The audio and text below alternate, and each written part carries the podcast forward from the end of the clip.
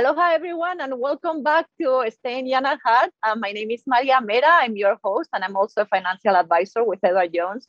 I'm super happy today because I'm bringing um, an awesome documentary filmmaker and uh, also an awesome friend and a fellow Spaniard, Gemma Cubero del Barrio. Gemma, thank you so much for joining us today. Thank you. Thank you for having me. It's great to see you, Maria okay, well, I uh, I we interviewed you uh, five years ago, so five years back, and uh, and we've changed, we've both changed a little bit, but um, please let us know. yeah, just a, just a little. Tell us what is a documentary filmmaker for those of us who are not so familiar with it. So, a documentary filmmaker is um, a person that is a storyteller. Uh, I would say a storyteller in the 21st century um, um, because his documentary means that uh, we tell stories that are based in reality. Um, hopefully, stories that have not been told before. So we give opportunities to bring new new voices um, into the world, but certainly about realities that are already here but may not be seen. And we use the language of cinema. So the beauty of documentary film is that you're you are showing reality but using sound and the visual language of cinema and music. And it's a very collaborative uh, medium. It's not like a painter that paints by by herself. It's really you really need an amazing team to make it happen and amazing stories from real people.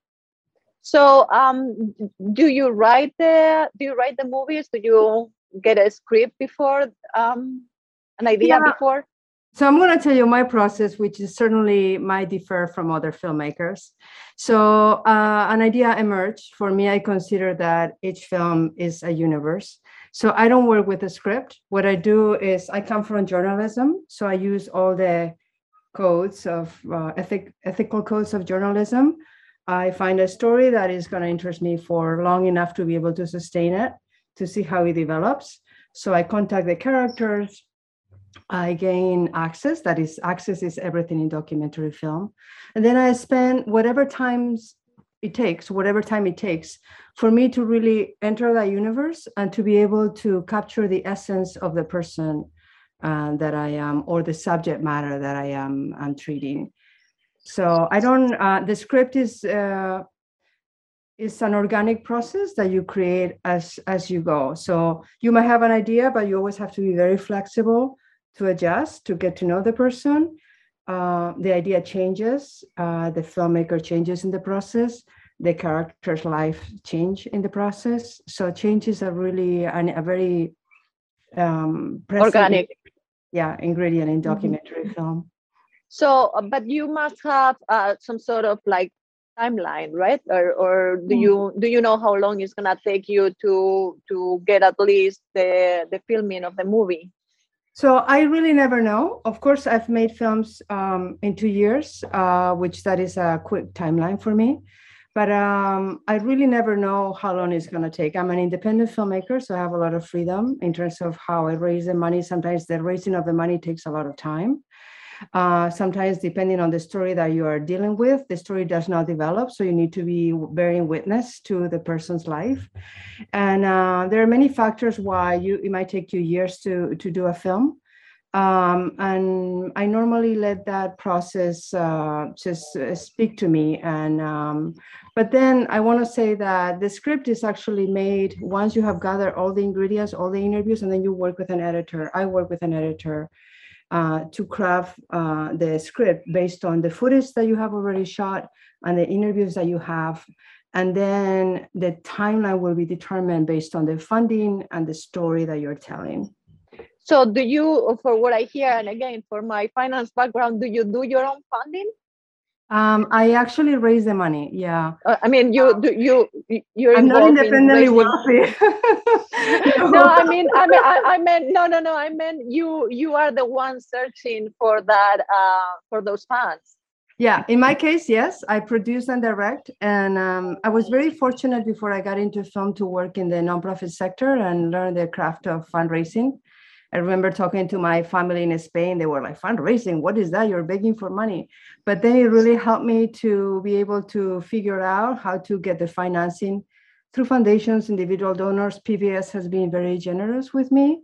Um, so you get the fun, I, I raise the money uh, for the films. Yeah let's let's uh, get it, let's get started because I'm sure our audience is already looking forward to hear about your film. So let's let's start with the very first one. Uh, Ella es el Matador, She's the Matador. Tell us a little bit about that first project. So uh, Ella es el Matador is a story about two women that um, um, are really rare in the sense that they um, are they're actually um, in the profession of bullfighting, not as viewers or spectators, but actually as matadors. so the film follows the two women um, passion into um, this profession. And uh, we work, I made this film with Celeste Carrasco. Um, this was our first film. Uh, it was primarily shot in Spain, but also we spent time in Latin America. And the film um, did really well, premiered on POV in point of view. It showed over the years. It continues to show and uh, you know every film you make is about uh, you come up with an idea. So this was definitely a film about women why the women cannot bullfight.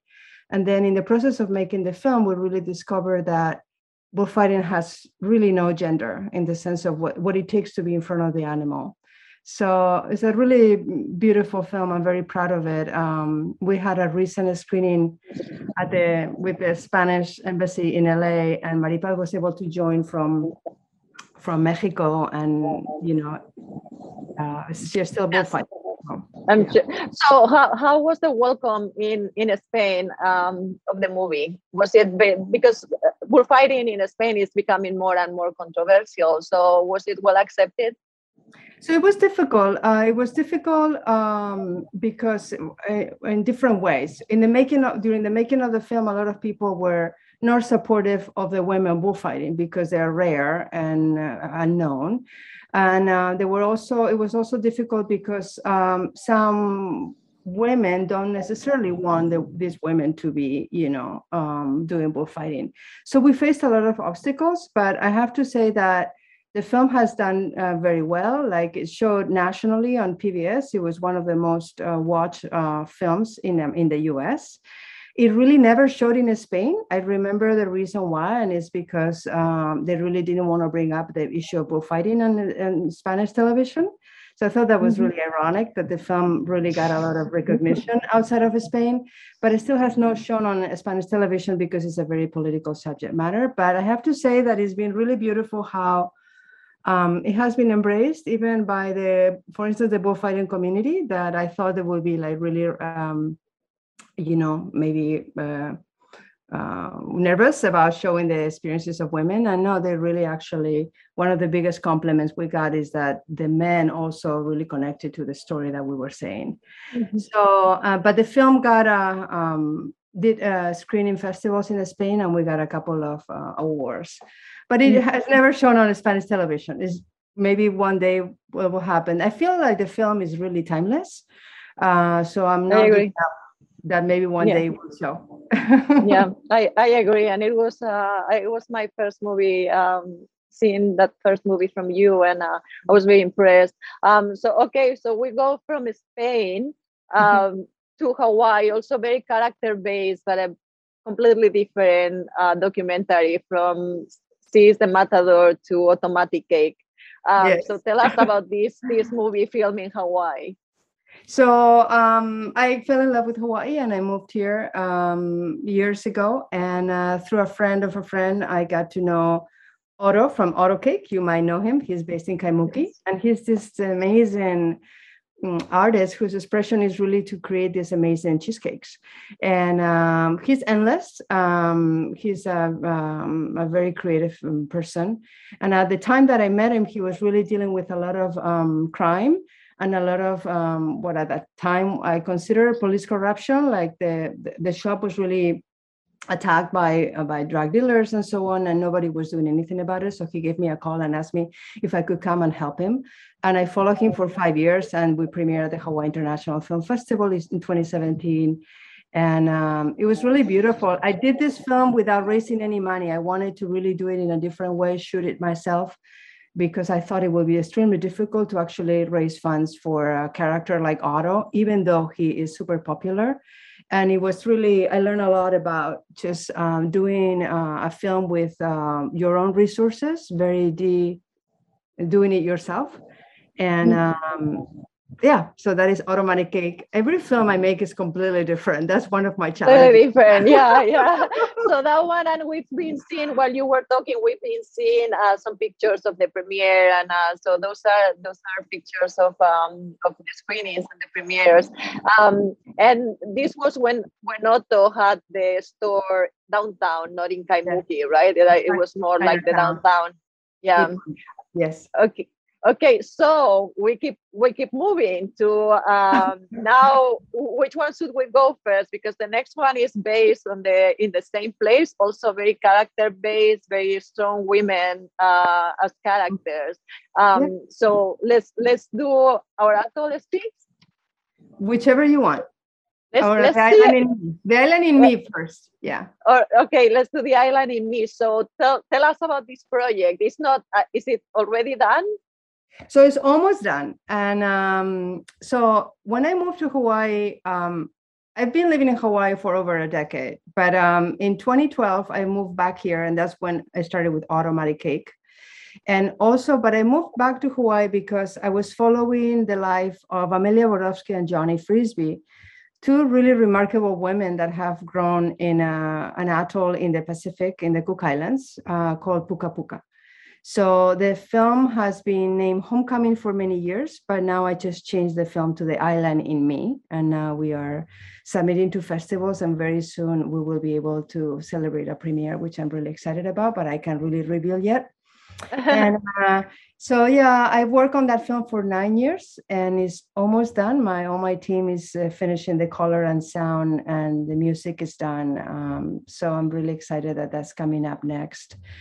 And, so uh, you i'm gonna interrupt you Gemma, because you piqued my curiosity. Why did you change from homecoming to the island in me you know, uh, it's very common with a documentary film. You start with a title because you have to create a proposal. We did a crowdfunding campaign. And at that time, um, I knew the film was essentially about the return of these two women back to their childhood home. So it was a homecoming, right? At that mm-hmm. time, mm-hmm. and it was named for many years Homecoming. Everybody knows it as Homecoming, and um, and then uh, very recently, actually, uh, when I was, the film was almost done, right? So the film was crafted, the script had been written in the sense of this, the film was edited. I picture lock it. And um, nine years have passed. And now, um, if you go into Netflix and you tap, type Homecoming, it was like, I couldn't believe it. It was the same, like Homecoming, a film about Beyonce, Homecoming, the series, oh. Homecoming. So I knew that that mm-hmm. title will not work. Um, and it was challenging to change it because people have known it as homecoming. But I also realized that The Island in Me is a much better title because in the process of making the film, you go through the experience of it. And uh, for me, this film that is coming up is very much about, uh, it's very personal. And it's also about, I want the audience when you watch it, that you feel like the island is in you when you leave the movie. Okay so the island in me is really is really for all of us is to, yeah. to feel it that way. Um so for the women about, for, and for for, for every for the women in the film especially but mm-hmm. also I, I hope that it will also you will also take a little bit of the island with you. Okay so tell us a little bit about this island. How how many people live there so Puka Puka is a coral atoll located in the northern group of the Cook Islands. Um, I think right now about 400, 450 people live in Puka Puka. Uh, most of Puka Pukans live in, uh, then migrate to the, uh, they live in the diaspora and um, in actually in New Zealand and Australia, most of them and it's a place that is uh, has never been documented in film before. Uh, it's uh, an atoll that has its own language, like the Basques, for instance, in Spain. Is like mm-hmm. even though they're part of the Cook Islands, they, their their language is ancient, more than two thousand years old, and they keep their own cultural practices, their own traditions, um, and so The, do the, they do they also speak English mostly, or, they speak a little so bit they- of English. There is a school where they learn English. Most people speak a little bit of English, but their root language is really they- okay. And it's very interesting now that I'm taking it to festivals. I can never find Pukapukan in the choice of language, so people are actually adding the Pukapukan language too. oh, good. Yeah, Yeah, yeah. I love that. But uh, yeah, it's a it's a really a remarkable place that has a lot to offer. And the story of the island in me uh, tells, you know, is the journey of these women, how the, the atoll marked the life of these women. And and also you will see that um, I ended up putting myself in the film because the, the island also really uh, created a deep im- impact on me. So um, you know um, So, uh, ge- geographically speaking, I, I'm just thinking about the logistics of filming this. You have to fly to the Cook Islands, and then from the Cook Islands, uh, take a boat. I'm, I'm just, I'm just I, I here. encourage So- everybody to Google Puka Puka and see how if they can get there. There's actually it's very difficult to get there. There's not like charter. You have to charter a plane. There are two ways to get there. Go to Rarotonga and um, and wait for a boat whenever the boat leaves. You really never know when. There's no passenger boats. There's like cargo only cargo boats that go by.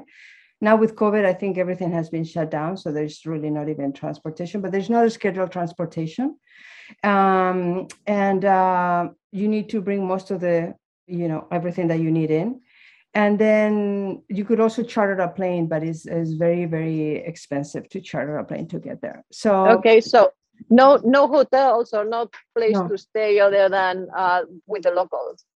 No, it's also a, a culture uh, that is outside of the capitalist system in the sense that um, they do mm, mm, deal with money and they're very intelligent with it and super sophisticated culture. But it's really a place that is outside of the the capitalist system. They have it's a communal society. Okay, so do they depend on the uh, New Zealand government or? So uh, the the island is self-sufficient in the in terms of food, and uh, they are able to live out of the food and the fish that the there that is in the ocean. Self-sufficient, yeah. Yeah, they're self-sufficient. Uh, of course, the car, the boats um, are changing the island too. Like they, they do bring like other goods, you know, like meat and you know just other things that, like right now they have solar power that New Zealand actually helped uh, install in the island, and um, they are have a very strong connection, of course, to Rarotonga and the Cook Islands, but also the influence of New Zealand is very strong in the sense that they do get um, they have a, a New Zealand passport and they're you know there's a bank in Puka Puka, so a lot of the transactions actually happen with New Zealand. Yeah.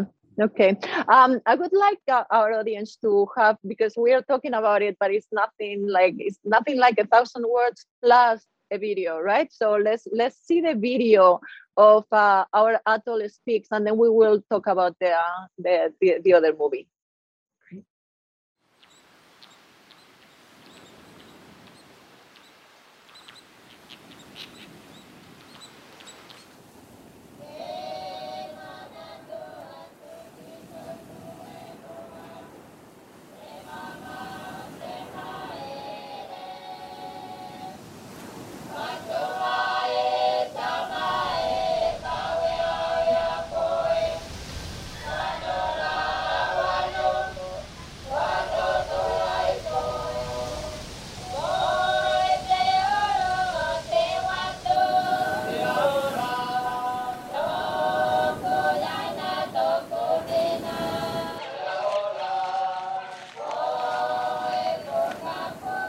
We are the children of Te Ulu o Te Watu of Puka Puka.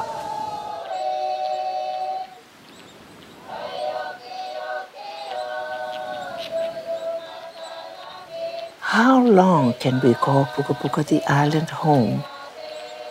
Climate change is the biggest threat to our existence. Our atoll speaks. Ko talatala mai o ki tō mātou e nua.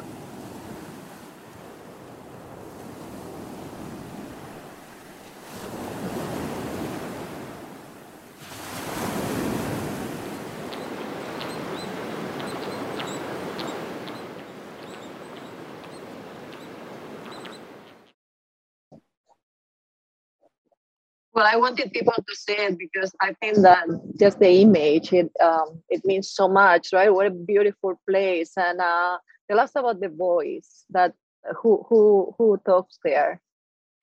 So the beauty for me of this film, this film, I never thought I was going to make it, but we were making the island in me, and then I needed to go back to Puka Puka. So we got funding from the United Nations to be able to return. And they asked me to do something about climate change, but they said, you know, four or five minutes, uh, something on climate change. They gave me complete freedom. So I have done so many interviews. I went back to Puka Puka and lived there for five months. And they gave me I had so much information when I returned that I we decided that we will be making this film by selecting the lines from the interviews. We will do the script, the narration that you hear, by selecting the lines from the people that talk to me about climate change and conservation practices.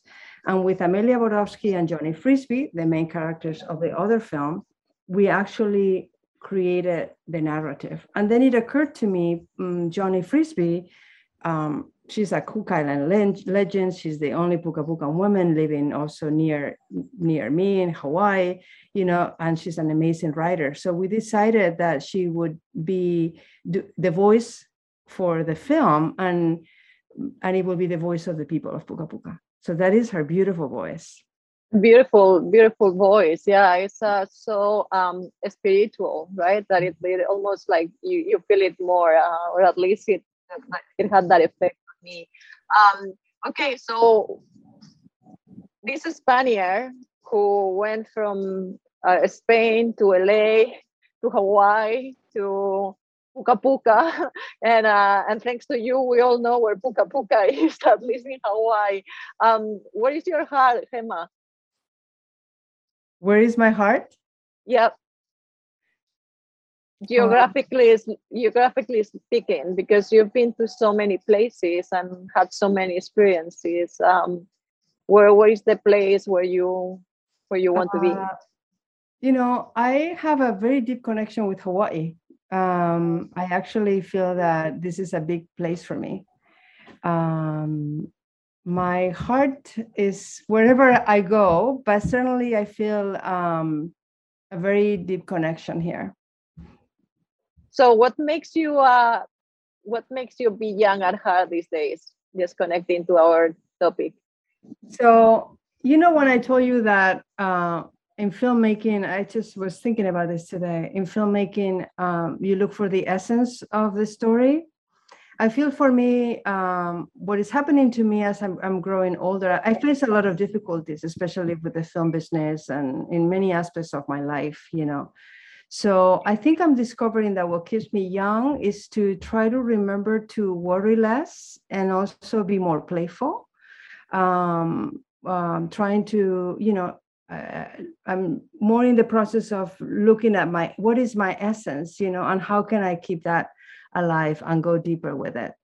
Um, being in nature is definitely being here by the ocean. I walk uh, when I'm here every day the beach, and it's just like such a source of uh, of light for me and inspiration. Um, having connection with people that I love is really big for me. So I think that keeps me also young at heart. But uh, one thing that I learned in Puka Puka that was life changing is that they work hard, but also they play hard and they pray. So spirituality, in whatever form or shape you want to um, connect to is a really big part of uh, of my life. And I don't want to sound new agey, but I, I really mean it. Like having faith that things are going to work out, even even when they are completely outside of my control. That's that's what that's those are beautiful words, and uh, with your soft voice, it, it keeps us calm. Um, so now your your next project or to finalize your project is the the island in me can you tell us when we can see it so uh, I, am going to have news soon about a, a, a, wonderful premiere that we just locked, but I can't announce it yet. But um, um, you know, we have um, I have a Tal Cual Films page. We you guys can also follow us on social media. So I will be announcing it, you know, maybe in a couple of months or so. Um, and you know how the film works, right? You first uh, go to festivals and then hopefully we will be able to make it available through PBS because PBS has funded the film, Pacific Islanders in Communications. Um, I don't have all the details nor I can reveal them right now, but it's um, I'm really hopeful that the film will really reach um, you know new audiences and people that have been waiting to watch the film for a long time um, you know through festivals and also television um, broadcasts. But you know uh, we have to wait a little bit more. So one more thing um, because i can see that all your or, or all your movies are very much based on someone um, mm-hmm. what, what makes you click what makes you say this is the person and this is the story it has to be you know the beginning of my career um, i found the new i found the stories on the news maybe because i was trained as a journalist.